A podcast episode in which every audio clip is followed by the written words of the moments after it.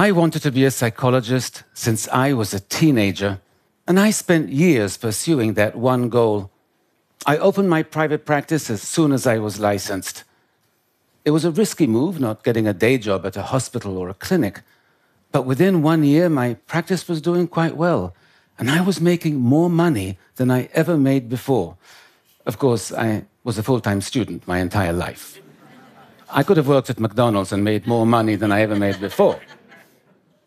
That one year mark came on a Friday night in July. I walked home to my apartment and got into the elevator with a neighbor who was a doctor in the ER. The elevator rose, then it shuddered and stalled between floors, and the man who dealt with emergencies for a living began poking at the buttons and banging on the door saying, This is my nightmare! This is my nightmare! And I was like, and this is my nightmare. I felt terrible afterwards, though, because I wasn't panicked and I knew what to say to calm him down. I was just too depleted to do it. I had nothing left to give. And that confused me. After all, I was finally living my dream, so why wasn't I happy? Why did I feel so burnt out? For a few terrible weeks, I questioned whether I'd made a mistake. What if I had chosen the wrong profession? What if I had spent my entire life pursuing the wrong career? But then I realized no, I still loved psychology. The problem wasn't the work I did in my office, it was the hours I spent ruminating about work when I was home. I closed the door to my office every night, but the door in my head remained wide open and the stress just flooded in. That's the interesting thing about work stress. We don't really experience much of it at work. We're too busy. We experience it outside of work, when we're commuting, when we're home, when we're trying to rejuvenate.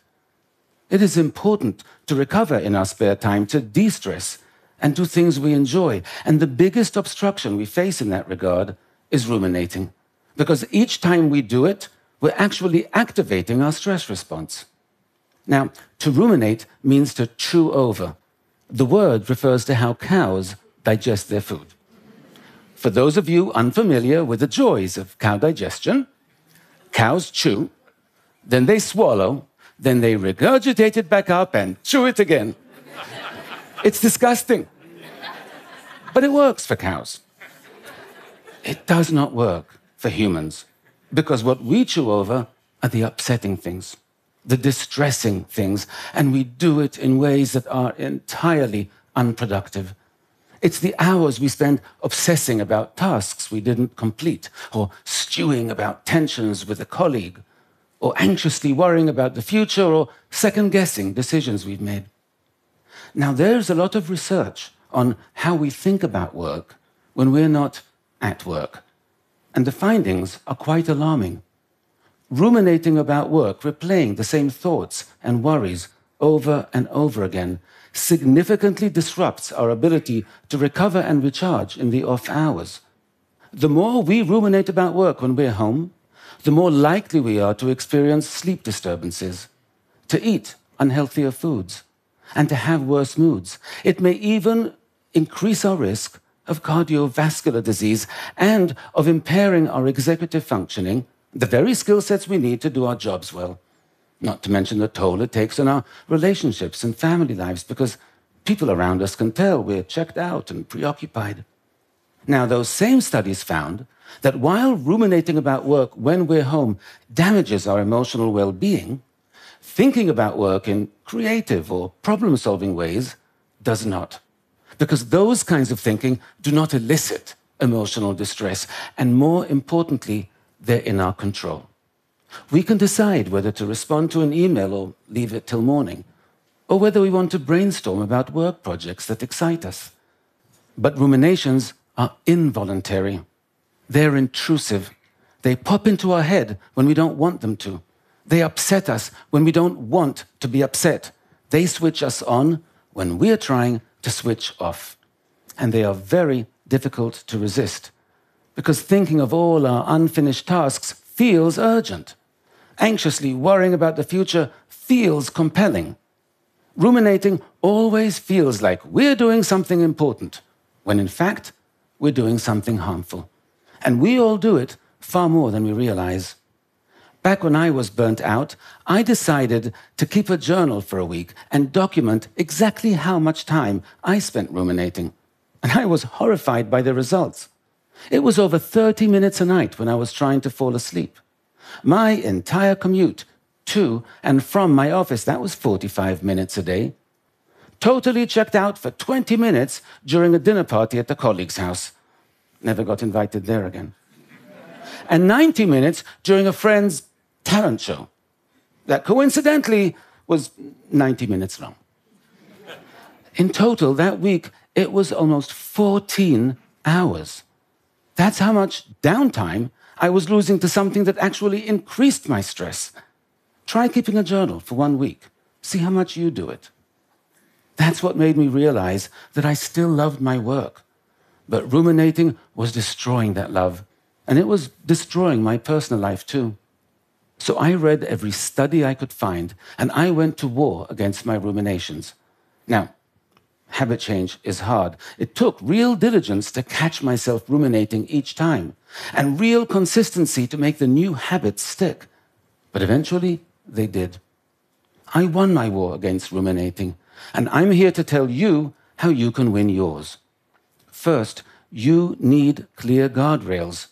You have to define when you switch off every night, when you stop working, and you have to be strict about it. The rule I made for myself at the time was that I was done at 8 p.m. And I forced myself to stick to it. Now, people say to me, Really? You didn't return a single email after 8 p.m.? You didn't even look at your phone? No, not once. Because it was the 90s. We didn't have smartphones. I got my first smartphone in 2007. You know, the iPhone had just come out, and I wanted a phone that was cool and hip. I got a Blackberry. I was excited though. You know, my first thought was, I get my emails wherever I am. And 24 hours later, I was like, I get my emails wherever I am. I mean, battling rumination was hard enough when they just invaded our thoughts. But now they have this Trojan horse, our phones to hide within. And each time we just look at our phone after hours, we can be reminded of work, and ruminative thoughts can slip out and slaughter our evening or weekend. So when you switch off, switch off your email notifications. And if you have to check them, decide on when to do it so it doesn't interfere with your plans, and do it only then. Cell phones aren't the only way technology is empowering rumination, because we have an even bigger fight coming telecommuting has increased 115% over the past decade, and it's expected to increase even more dramatically going forward. More and more of us are losing our physical boundary between work and home. And that means that reminders of work will be able to trigger ruminations from anywhere in our home. When we lack a physical boundary between work and home, we have to create a psychological one. We have to trick our mind into defining work and non work times and spaces. So here's how you do that. First, create a defined work zone in your home, even if it's tiny, and try to work only there. Try not to work on the living room couch or on the bed, because really those areas should be associated with living and bedding. Next, when you're working from home, wear clothes you only wear when you're working. And then at the end of the day, change clothes, and use music and lighting to shift the atmosphere from work to home. Make it a ritual. Now, some of you might think that's silly, that changing clothes and lighting will convince my mind I'm no longer at work. Trust me, your mind will fall for it. Because we're really smart, our mind is really stupid. It falls for random associations all the time, right? I mean, that's why Pavlov's dog began drooling at the sound of a bell and why TED speakers begin sweating at the sight of a red circle. Now, those things will help, but ruminations will still invade. And when they do, you have to convert them into productive forms of thinking, like problem solving. My patient Sally is a good example. Sally was given the promotion of a lifetime, but it came with a price. She was no longer able to pick up her daughter from school every day, and that broke her heart. So she came up with a plan. Every Tuesday and Thursday, Sally left work early, picked up her daughter from school, played with her, fed her, bathed her, and put her to bed. And then she went back to the office and worked past midnight to catch up. Only Sally's rumination journal indicated she spent almost every minute of her quality time with her daughter ruminating about how much work she had to do. Ruminations often deny us our most precious moments.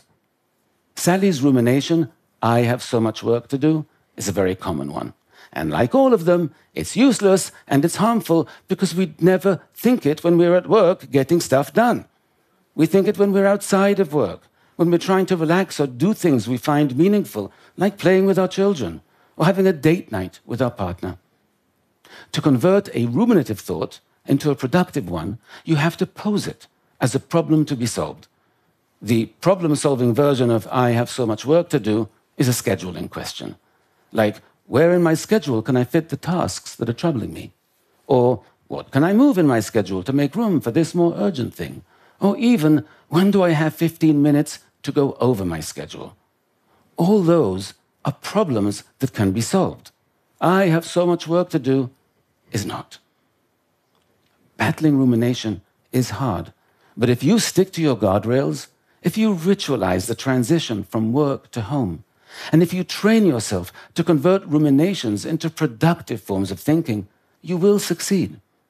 Banishing ruminations truly enhanced my personal life, but what it enhanced even more was the joy and satisfaction I get from my work.